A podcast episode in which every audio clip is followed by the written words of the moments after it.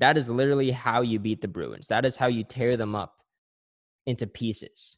That is how you end the Boston Bruins. If you can split up the Pastrnak, Marchand, and Bergeron line, chances are you're doing something right, and you might actually win. You might actually beat them.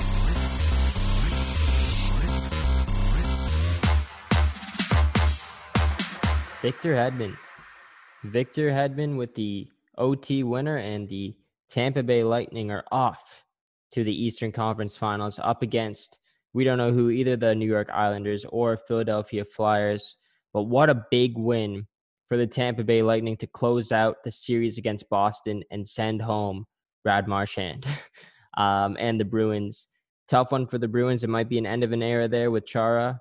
Um, we're going to get into all that later on, but welcome back to Unlimited episode number 18. Um, we got some MLB news. Jays made a bunch of moves at the trade deadline. I'm going to talk about that and what we think might happen, you know, heading into the playoff push here for the Jays and if they can actually make the playoffs or not with the roster that they have. Uh, then we're going to jump into NHL. Tampa won the series tonight.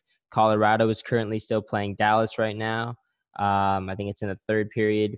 Philly Islanders tomorrow, game five. Vegas, Vancouver, game five tomorrow as well. Vegas and the Islanders are both looking to close out that series. Um, and then we got some NBA. We got to talk some Raptors game two preview um, as well. Um, and yeah, that's it. If you guys aren't subscribed already, make sure you subscribe uh, to us on YouTube. If you want to listen on Spotify, we're on Spotify as well. Make sure you follow at Unlimited Pod on Instagram for some clips that I post after each episode as well. Um, so yeah, let's jump into it. The Jays, um, before the day the deadline today, uh, they addressed some of their pitching and they went out and they got Taijuan Walker. We didn't get a chance to talk about it uh, last podcast. I don't think the trade was official yet. Um, we did talk about the Daniel Vogelbach trade. Um, so far, Vogelbach hasn't been too big of an impact on the Jays, but he did play today um, in replace of uh, Rowdy Tellez. Uh, he looked okay. Uh, nothing too special though so far. Um, but yeah, anyways, Taijuan Walker in his first start as a Jay looked terrific. Six innings, no earned runs, solid, decent pitch count. Like, I don't know if you're to get that every single time out there for Walker, probably not. Um, but definitely a very good first impression um, at, in his first start as a Jay. I would expect Walker to continue to go five or six innings per outing, um, one or two earned runs. If he can keep, you know, that pace, then I think he's going to be a real weapon for the Jays um, especially right now. They're not healthy at all. Pearson out, Shoemaker out. Um, Chase Anderson is back now. He is on the, bottom end of that rotation. Uh, he pitched today actually, looked pretty pretty good. If he can keep that up, then maybe he holds on to the five spot. Um, but yeah, anyways, Walker looked really good. I don't know if he's going to stay in the rotation come playoff time. Maybe they look at moving him to the bullpen. But um, anyways, the trade itself, I think definitely a, a very solid trade for the Jays. They didn't have to give up too too much as well. I think just players to be named later, uh, which will both be minor league players, not guys that are currently on their 60 man roster. So to get you know a quality starting pitcher who has had success in the past um, on various different teams, Arizona and Seattle, um, I think that's pretty good. You know they need an arm, they need an extra arm. So I think pitching depth is key for this team right now, and they were able to get that with Walker. He has had some injury problems in the past. Hopefully he can stay healthy, and hopefully he can be um, a big stable in the rotation. And if not the rotation, then put him in the bullpen, see what he can do. But really good move for the Jays. Um, and yeah, I guess just moving on to today, the Jays made three pretty pretty big trades. I guess. Well, one of them was was very big. I think the Jonathan Villar trade. Um, there was talks about him getting traded yesterday to the Jays. Uh, it did happen today. Uh, we're going to talk about that after the Robbie Ray trade. So the Robbie Ray trade happened. That was the first trade that the Jays made today um, from the Diamondbacks, and he has had some success in the past. He's he's a late twenty year old, um, and he did have a good 2017 season. He was an All Star in that year as well. But this year he has been borderline terrible. He has been pretty bad. Um, he gives up a lot of walks. I think he's averaging like a walk per inning, which isn't very good at all. Um, and then he's also getting a ton of strikeouts. So I think he's gotten he's averaging over a strikeout per inning right now, which is pretty good. Which is pretty good for a starting pitcher. Um, you can put him in the bullpen as well if need be. He's a left-handed guy. Jays could always use some more lefties.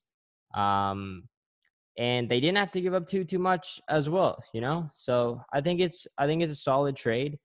I think you know the Jays looked to a guy like Taijuan Walker and they asked him like, okay, is this Robbie Ray guy any good? Does he have the potential to come in here and be a guy? Is this season that he have that he's having right now just a fluke? Is he actually better than this? So I think that's what the Jays were looking at. Um, and and yeah, hopefully he's okay. You know, I don't know if he's gonna be good. I don't know if he's gonna be a stable in the rotation. Probably not. But if the Jays can turn him into a you know subpar pitcher who can come in and and get out a left-handed batter, you know, late in games, I think that it'll be worth it. You know, so I don't think he's ever going to go back to that 2017 form that he was in, but hopefully he can turn around things with the Jays and yeah, hopefully he helps out in some way. Um, then moving on to the second trade of the day, Jonathan Villar. So I mean, everybody knows that name, I would say. If you're a fan of baseball, you know this guy for his speed. This guy loves to steal bases. He's one of the best at it in the game. Pretty darn good defensively, pretty good versi- versatility player as well. He can play in the outfield, he can play third, second, uh, shortstop. So I think that's kind of what the Jays need right now, especially with the injuries that they have or the injuries that they still might get later on in the season. Right now, with Bo Bichette injured, there's a, a hole at shortstop. There you go. Jonathan Villar can can go in and fill there uh, in exchange for Santiago uh, Espinal right now. Espinal's been playing okay, but Villar is a, definitely a major upgrade. Uh, and then when Bo gets back, you maybe look at putting Biggio into the outfield, maybe moving Teoscar Hernandez to DH um, as well. And Villar just fills in at, at second base for Biggio. So definitely a big move for the Jays there. It's definitely an upgrade offensively and defensively. And also he's a veteran. He's been around the league for a while. Um, hasn't had too much experience going far in the playoffs. I don't think he's won a World Series. Um, but definitely a, a, good veteran guy to have in the, the clubhouse. And he can teach guys like Bo, Vladdy, uh, Biggio, Gurriel, a lot of stuff that he knows. So I think that's also a very big, big uh, acquisition for the Toronto Blue Jays. Um, yeah, I'm really excited about that, and hopefully he does well. The Jays also got, um, I forget his first name, Stripling, uh, from the LA Dodgers, and this was actually a very surprising one because um, I didn't think the Jays were were gonna go after another pitcher after they got uh, Robbie Ray. So um, Stripling, he's going to reunite with um, Hyunjin Ryu in Toronto. It's Ross Stripling. Can't believe I forgot the first name. He's a newbie. Still got to get used to him. Um, but yeah, he's been okay. I think this year may not be his best year so far, but you know, in his MLB career, he's averaging a 3.68 ERA. Um, you know, he can throw a bunch of innings for you. Uh, you can put him in the bullpen as well. He has some experience there. Um, I, I don't know if he's going to be in the rotation, you know, heading into playoffs, but because you really only need three guys. If you look at it, Pearson, Ryu, um, Shoemaker potentially, uh, maybe Walker. Um, but I think he's also another good piece that the Jays, you know, added. And like I said before, they didn't really give up too too much um, in this trade once again, um, like maybe the best guy they gave up was Griffin Conine, who was a prospect for has been developing for a long time now. I think he's 24 years old. He was in the Robbie Ray trade, so he's going to the Diamondbacks. Um, but but yeah, other than that, like they didn't really give up too much, and I like what the Jays are doing. You know, they're they're really pushing for the playoffs this year. They want to make use of the uh, the minimum contracts that they're giving, minimum salary contracts that they're giving Vladdy and Bo right now. And I honestly think that that's probably a good move. They want to see what these guys are made of at, at their young age. They have the potential to do it, and management believes in them. The coaches believe in them. I think the players believe in themselves that they can actually do something. You hear the players talking about it saying, "Hey, if we don't even make moves, we have the confidence in here uh, to think that we can actually win a playoff round potentially. We can actually do something this year." So it's good that they made these moves as well. I think it's going to be a big boost, especially just because the Jays have so many injuries right now. These guys can come in and, and be uh, placeholders for when the other guys do come back. And when they come back, it's just more depth.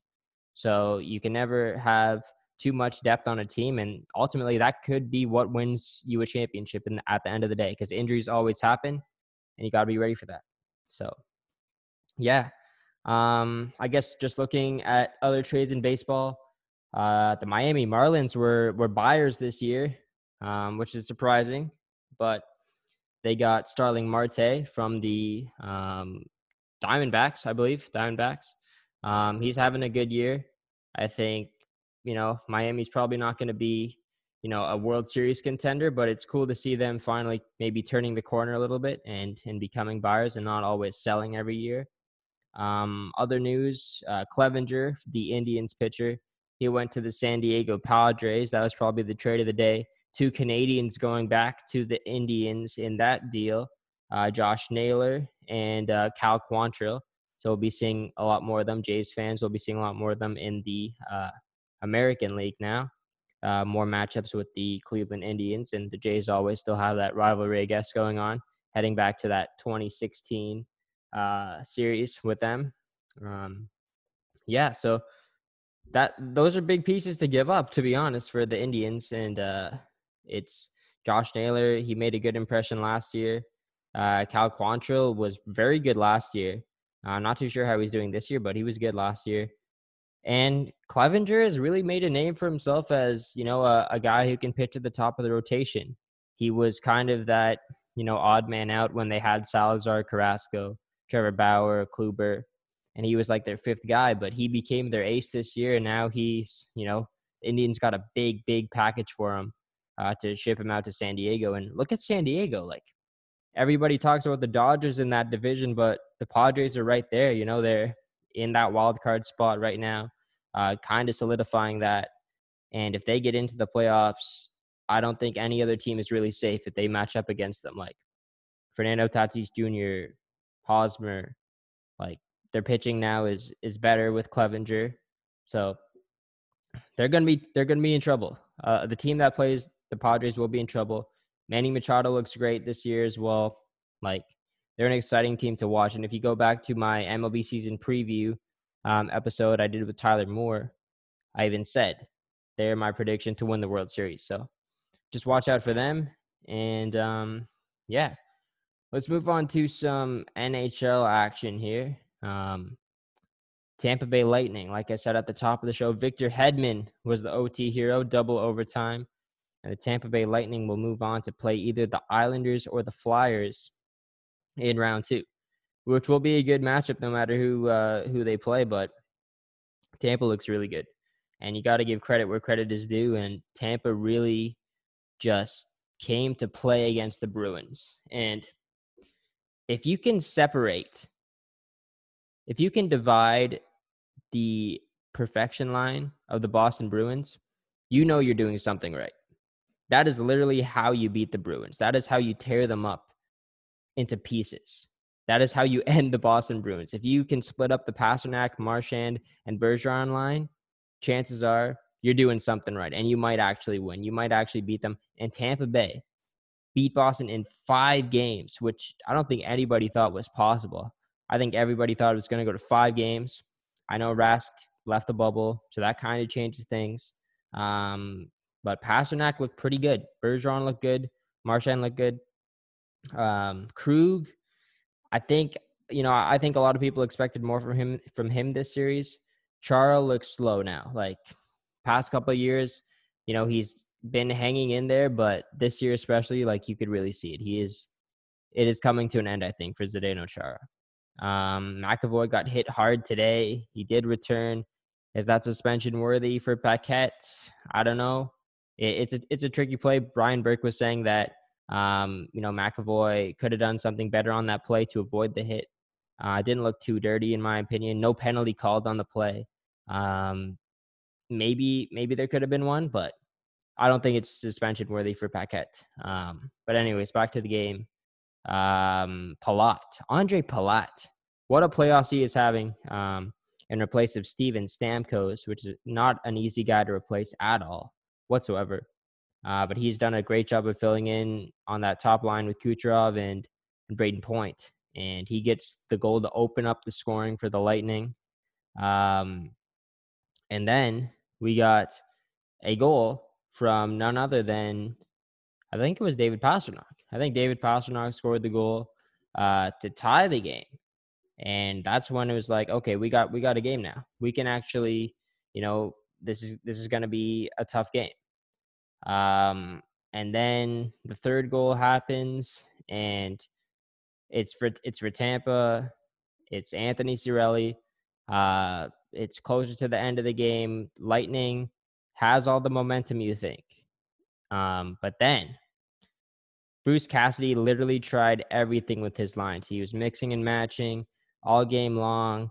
Uh, like I said, switching up that perfection line, um, and and it worked. It, it it finally worked. He put uh, Krejci with uh, with Pastrnak and I don't know who the other guy was. Maybe it was Kase. maybe it was Kuhlman. Um, but anyways, the third guy is re- irrelevant. Pastrnak and Krejci together, and Bergeron and Marchand kept together. Um, and Krejci was able to capitalize on an open net there, and he, they won the game. The Tampa Bay uh, crumbled in the last two minutes, and Krejci was left alone in front to tie the game.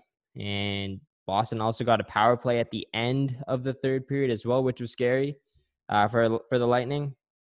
Uh, they weren't able to capitalize on that, and we're going to overtime. Um, lots of chances in the first overtime, but we didn't get any goals scored. So we go to second overtime, and it was a crazy overtime. Like Tampa had a great chance to start the period. I think was Palat. Um, and then Vasilevskiy mishandled the puck behind his own net. Uh, Bruins almost put it in there.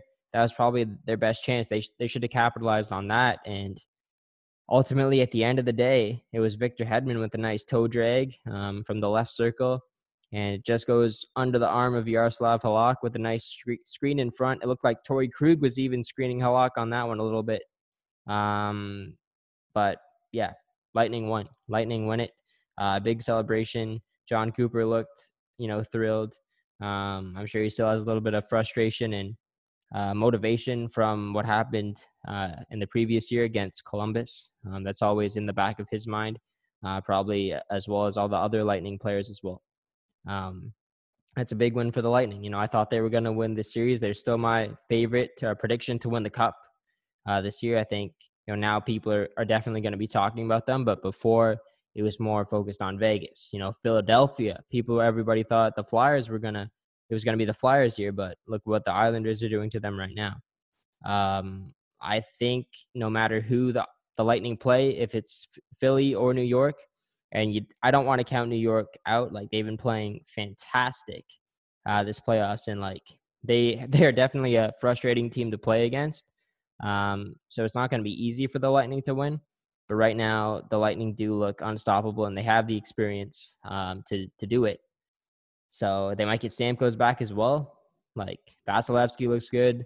They look solid defensively. They look solid offensively. Uh, special teams are clicking, it seems as well. So I think they got it all right now. Um, Vegas might be the team to stop them if they get to the final. Um, but yeah, we'll leave that for another time. Um, let's talk about another series going on right now and an interesting goalie matchup uh, to start the game.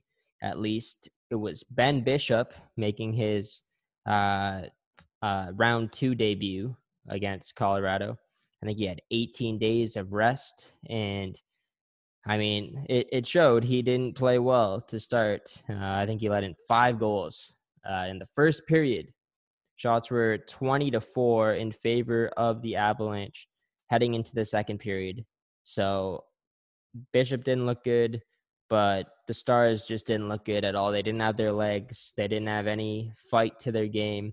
Colorado just looked 10 times better than them. They were playing desperate hockey, obviously, fighting for their playoff lives because it's an elimination game. Um, Cale Makar keeps getting the points. Um, Gabe Landeskog got another point. Kadri got a goal. Uh, Samuel Girard got a goal. Um, Bellemare, JT Compher, everybody is contributing um, in the points column for the Colorado Avalanche. That's good to see that they have balanced scoring uh, throughout their entire lineup. Burakovsky, he has a he's having a big game as well tonight. Um, so that's big, big news for the Avalanche if they can you know keep that offense going into you know later on in the series. Um, I don't know now. Like, is Colorado actually going to come back and win this? Like, there's no way that Dallas will go to Ben Bishop for the next game. Like, I think you know things were working with Khudobin. It was extremely risky to go to him this game as well. Like, I know you have a three-one lead in the series, but you don't want to to jeopardize anything. And and right now they they may have jeopardized it. So I think they definitely will go back to Anton Khudobin. It was working. They won three games with him uh, before, so I think they'll they'll definitely do that. Three games before this series, and then they also won the series against Calgary with him in six games. So I know Bishop, like on paper, is clearly the better goalie, and he still probably is on the ice, but maybe just not at this moment. Maybe Khudobin just has, you know, he's obviously been playing a lot more, so he's probably the more uh, ready guy to go in to a, to a game six. So they give it to him, and and I don't know what's going to happen because Colorado they also have a very intriguing goalie situation as well. Grubauer went down um, earlier on in the playoffs. Uh, looks like he's hurt now. Um, so they turned to the ex Toronto Maple Leaf goalie Michael Hutchinson. Um, so that trade line move, trade deadline move uh, that the Avalanche and Leafs made, uh, Calle Rosen going back to Toronto, looks like it's coming in handy now uh, for the Avalanche. So uh, Hutchinson didn't really face too many shots in the first four shots only, uh, literally nothing. Uh, and then he let in two goals in the second period. Like I said, game is still going on right now in the third. Um, but I don't know if I can trust Michael Hutchinson to be honest. In the game six and seven potentially, like for Hutchinson to win three games in a row, that's pretty difficult to do. Um, I mean, I know Colorado has the offense to do it, but I don't know. I, I, I don't know. I think it's going to be really interesting to see what happens. I think Dallas will probably take it maybe in game six. Like, I know Colorado has the momentum, but Dallas has the experience. And, you know, they have the memory of St. Louis beating them last season in overtime. Uh, Bishop played so well then. Patrick Maroon got the winner. Um, and I think you know they just want that revenge from last year. So I think that's something that they're going to be looking to you know redeem themselves for, and I think they're going to close it out. You know, everybody's going to be saying, okay, Colorado is definitely going to push this to seven. Now look at how many goals they scored. Look at how good they were clicking on offense. Um, I think the Dallas experience will really kick in. And you know it's not going to be what a lot of people think will happen, but I think Dallas will will win Game Six. I think they're going to win it I think they go back to Khudobin. He shuts the door. And unfortunately, I think Hutchinson might get lit up as well. I think Dallas offense will come through. Big boys, Seguin, Radulov, Benn, that line will do good. Um, uh, it's going to be high scoring. You know, the series is definitely not uh, a series like the Islanders and Flyers series is, where it's super low scoring. It's going to be high scoring. Lots of offense will be scored. Uh, but ultimately, I think uh, Dallas will outscore the Avalanche, and uh, or or maybe I should say Khudobin will outduel Michael Hutchinson um, and lead Dallas to the victory. I think. Uh, yeah. Let's move on to the next series: Philadelphia against the Islanders. Game five coming up on Wednesday night. Um, let's see what's going to happen in this one. Like I think I said in the last episode that the Islanders would probably win in five or six. I'm still sticking with that prediction. I don't think Philly will push it to seven still. I I think it I think it might be over for Philly in game five, to be honest. I think the Islanders are just so frustrating to play against. I think it's really gotten under Philly's skin. And I just don't see the Islanders losing this series at all. And I, I just can't picture Philly even winning another game. Like in my opinion, Philadelphia got really, really lucky in game two. They had a lead in that game, three nothing. The Islanders came all the way back. They sent it to overtime, and then Travis Sanheim got a goal and won it. Like okay, that that that's very lucky. Like congratulations, you blew a three nothing lead, and you somehow sneak away with the victory. Like that's probably the only way that Philly will ever win against the Islanders. I don't see it. Philly, for some reason, and I know they have like balanced scoring or a balanced lineup on their forward core, but they just don't have that like star talent that has come to play at least in this series so far. Like you you got to turn to a guy like Claude Giroux, your captain at times like these. Jakub Voracek, Travis Konecny is nowhere to be seen in this series. Um, even guys on defense, Provorov, Sanheim. Um, oh yeah, it wasn't even Sanheim who got the winner. It was uh, Myers, Philip Myers. Like that is even more lucky than Sanheim, um, who got the goal in, in game two. But I just don't think Philly has enough offensive potential to to beat a defensively minded team in the Islanders. Like Kevin Hayes has been your best player this series, really, and I think I still think that the Philly, Philadelphia Flyers need more. Like they have balance throughout their lineup. Their entire team is is pretty well balanced. They play a playoff style game, but at some point you're gonna need a guy to really step up and and score some goals for you at key times. And I just don't know if the Flyers have that guy right now. So, like, even if you look at the Islanders, like Matt Barzal, he's the game breaker for them. He can come through and score a big goal. The Flyers just don't have it. Like teams like like the Dallas Stars, like they have their big boys up front. Radulov can come through and and be an impact player. Even a guy like Denis Gurianov on the third line, he's been the icebreaker in key games for Dallas. Philadelphia, they don't have that. Um, Colorado, they got their big boys. They obviously will come through. Um, Vegas, you know, they'll they'll come through. Vancouver's got their big boys. Um, I just don't see a, a star player on on Philadelphia, and it, and it used to be Giroux. It used to be Giroux and Voracek, but but not anymore. I, I just don't see it. So I think Islanders will take Game Five, and um, it's gonna suck because a lot of people thought Philadelphia actually had a good chance at winning the cup this year, and I was starting to believe it as well. But I believed in the Islanders a lot more, and I I, I still think that the Islanders will win this series. They'll win in Game Five, and they'll play Tampa, and it's it's gonna be tough for Tampa as well. Um, we'll we'll we'll talk about the Eastern Conference Final in another episode. Um, but it will be an interesting series to see what happens. A powerhouse uh, offensive team in Tampa Bay against a defensively minded team in in the Islanders. So, uh, yeah, let's move on to the final series. Another Game Five preview coming up on uh, Tuesday night. Vancouver and Vegas, and Vancouver won Game Two of this series.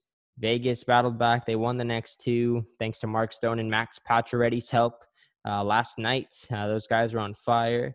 In the third period, Vancouver had the lead going into the period, uh, but then Vegas's offense just took over. Uh, Marc Andre Fleury played well too. Uh, made a great glove save on on Pettersson. Um, who's going to win Game Five?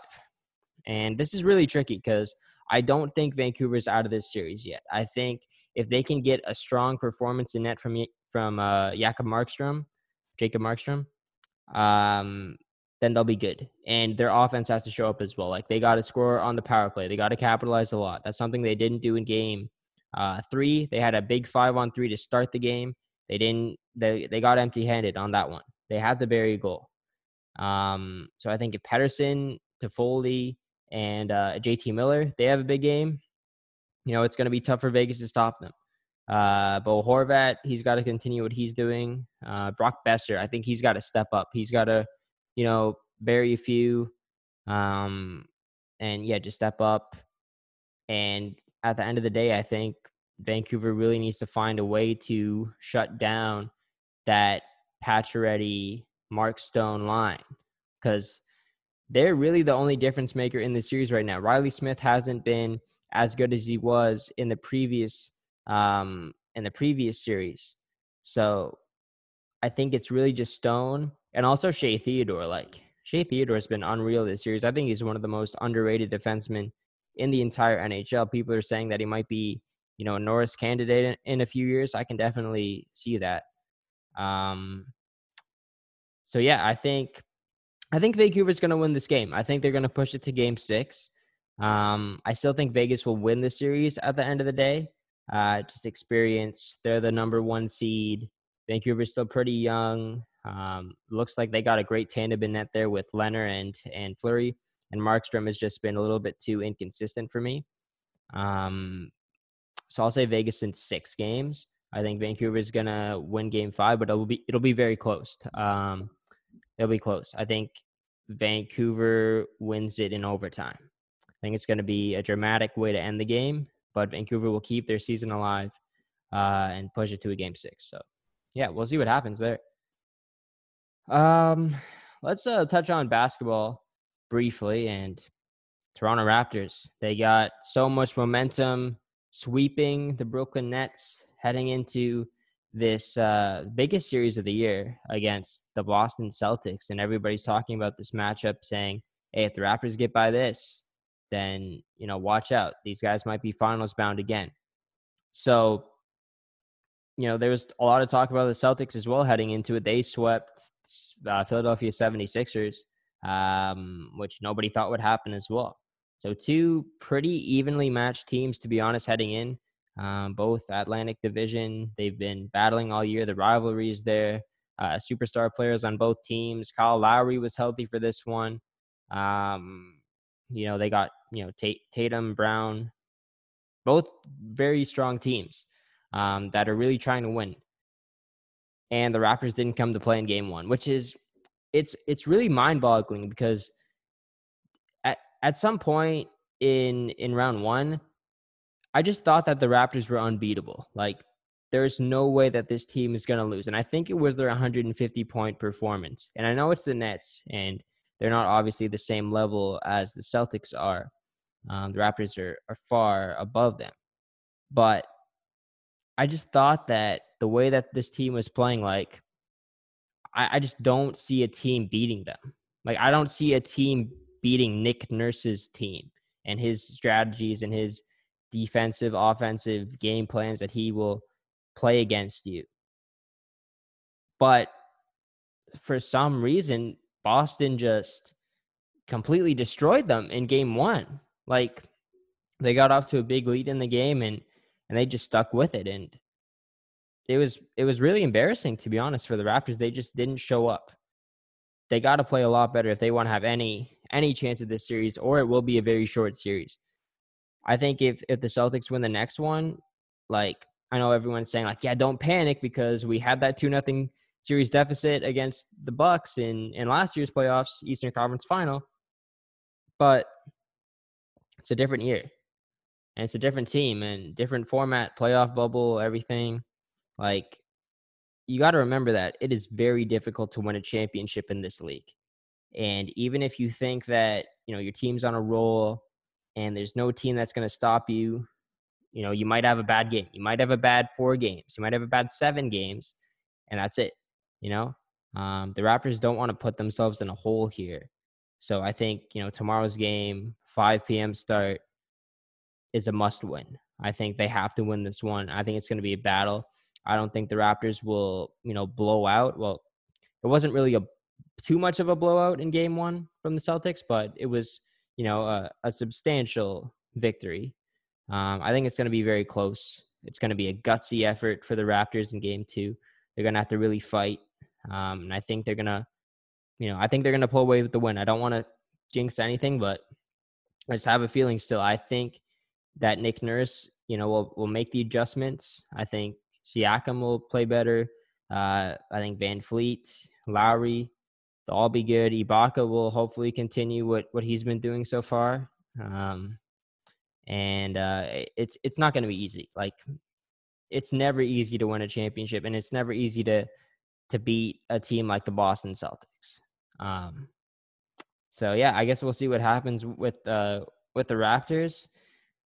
Um, and, and yeah, like looking at some of the other matchups today, Miami they beat the Milwaukee Bucks as well. So you really never know what's going to happen. Like, can the Heat find a way to beat Milwaukee? Um, what's going to happen in the West? Clippers, Lakers. It's going to happen. Like, who's going to come out of there? Um, yeah, I think the OKC Rockets series is going to seven games as well, um, which I don't think too many people thought would happen as well. So, you know, these playoffs in, in basketball, you, you sometimes think that if you have a good team on, on paper, like chances are, if you have a better team on paper than the team you're playing against, you're going to win. But for some reason, right now at least, and we even saw it in the first round too, Milwaukee losing the first game, Lakers losing the first game. Uh, didn't happen with the Raptors. Um, but yeah, for some reason, maybe it's just a game one trend. Um, but uh, hopefully it is just a game one trend and the Raptors go on and, and win this series. Um, but yeah, it has been an interesting NBA playoff so far. So anything can happen really. Uh, but let's hope for the best, Toronto, uh, for the Raptors, and let's hope they get this dub tomorrow at at uh, five o'clock and uh, tie up the series because they need it. I think it's a must win. Um, yeah, that's that's basically all sports stuff I wanted to talk about today. Um, I'm thinking doing some more NFL stuff. I haven't done too much NFL at all on this podcast. I know the season's going to start up soon, September 10th. Um, so you know there will be some NFL talk uh, heading into the season, probably a preview. Uh, well, maybe a preview, but like I'm definitely going to be doing like some weekly stuff for the NH- NFL uh, when the season gets going, predictions and so on. Um, so yeah, stay tuned for that. Um, we are going to wrap this up with um, some very disappointing news um, from a few days ago. And Chadwick Boseman, uh, who passed away at the age of 43 years old, uh, the Black Panther, Wakanda Forever. Um, it's very disappointing. Like when I, when I saw that post uh, on his Instagram account, I saw it. Like I just couldn't believe it at first. Like I remember hearing um, some rumblings. I think a few months ago as well, or maybe maybe a couple months ago. Just uh, a post that he he posted on his Instagram um, where he's looking very skinny and he didn't look healthy, and you know people were questioning his health, um, but some people were also being extremely rude in the comments to him as well. Um, and we didn't know what, what what he was going through, if he was going through anything at all, or if it was nothing.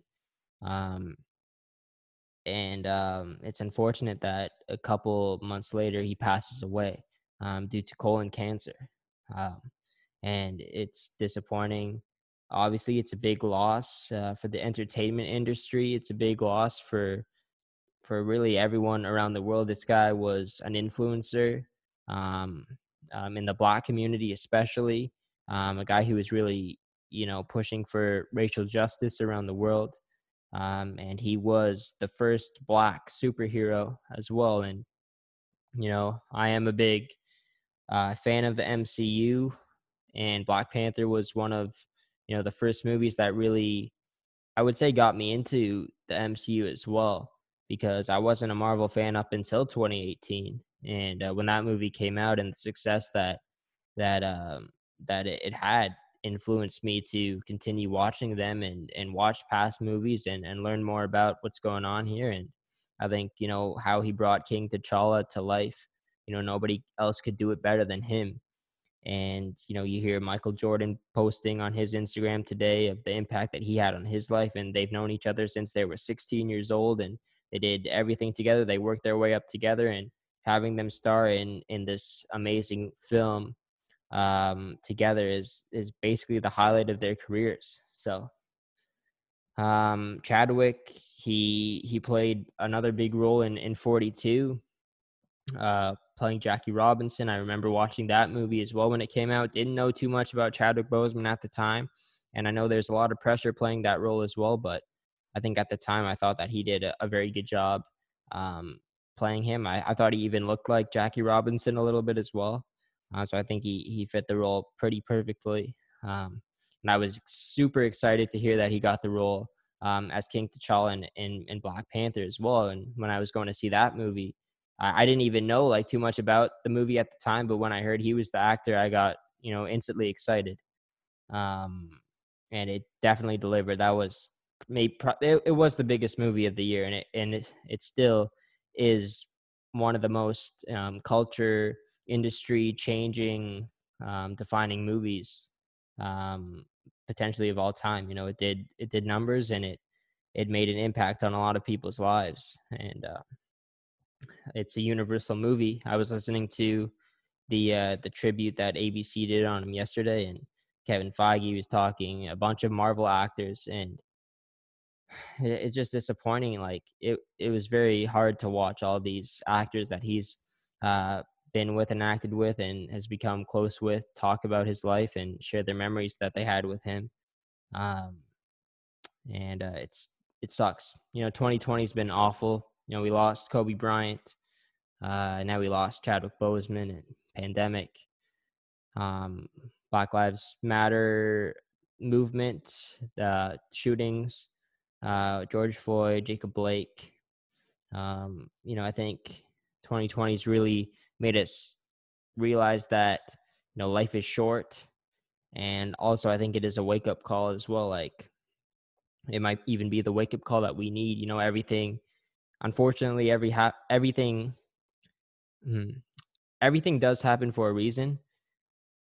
But unfortunately, you know, we've we've gotten the worst this year. It does suck that that we've had to go through all of this, but you know, hopefully there is you know some light at the end of the tunnel, and it does make a world this world a better place in the long run. I i really hope it does and i hope it opens a lot of eyes to people like okay like we we lost a lot of good people this year and hopefully you know their legacies live on and we remember them and we become better people because of it or we are doing a disservice to them um, if we don't continue on the messages that they left behind for us. So you know we got to do a good job of that and and keep you know improving this world and making it a better place and looking out for one another um, and coming together and uh, and uh, uniting the world basically. And i think that's what black panther did as well. That's what the mcu is doing um, and chadwick boseman was a big big part of it. So um, yeah chadwick thank you very much for everything you gave to this world um, thinking of you. Prayers up to you uh, and your family. Um, just it's just sad news. Just very sad news. And he was one of my favorite superheroes. So it sucks. But um, Wakanda forever, and uh, rest in peace, my king. And we'll leave it off of. Um, we'll end it off with that.